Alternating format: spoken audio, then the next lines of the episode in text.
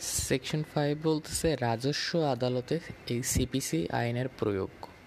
কীভাবে রাজস্ব আদালতে এই সিপিসি আইনগুলো প্রয়োগ করা হয় সাধারণত? এর উদ্দেশ্য হচ্ছে যে সাধারণত স্থানীয় যেসব আইনগুলো আছে, সেই আইনের মাধ্যমে সংক্ষিপ্ত মানে অল্প সময়ের মাধ্যমে যেটা খাজনা আদায় করা যায় আদালত থেকে, এই জন্যই সিপিসিকে আয়ত্ত আয়তদিনে এগুলোই মানে ব্যবহার করা হয়। রাজস্ব আদালতে দেওয়ান কার্যবিধির প্রচলিত এখনও আছে, আগেও ছিল। তবে সরকার যদি বিজ্ঞপ্তির মাধ্যমে বলে দেয় যে এতটুকু প্রযোজ্য হবে, এত অংশ প্রযোজ্য হবে বা এত অংশ প্রযোজ্য হবে না স্পেসিফিকভাবে তাহলে সেটা বাদ যাবে। আর যেটা বলা হয় যে local revenue and rent acts যখন কোনো একটা পদ্ধতি বা কোনো একটা অর্ডার যদি সাইলেন্ট থাকে, কোনো একটা অর্ডার দেওয়ার জন্য, আর সেটা যদি সিপিসিতে থাকে, তাহলে সিপিসির যে প্রসিজারগুলো আছে, সেগুলো অ্যাপ্লাই হবে। এটাই সেকশন ফাইভ বলছে।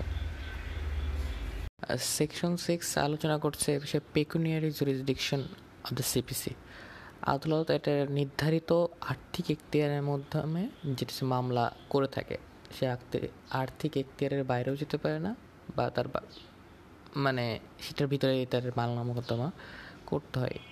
সাধারণত জেলা জজ হচ্ছে যে পাঁচ লক্ষ টাকার ভিতরে করতে পারে, কিন্তু বর্তমানে সিভিল কোর্টস অ্যাক্ট দু হাজার সতেরো সাল দ্বারা পাঁচ কোটি টাকা পর্যন্ত জেলা জজ কোন আপিল এখতিয়ার করতে মানে করতে নিতে পারে।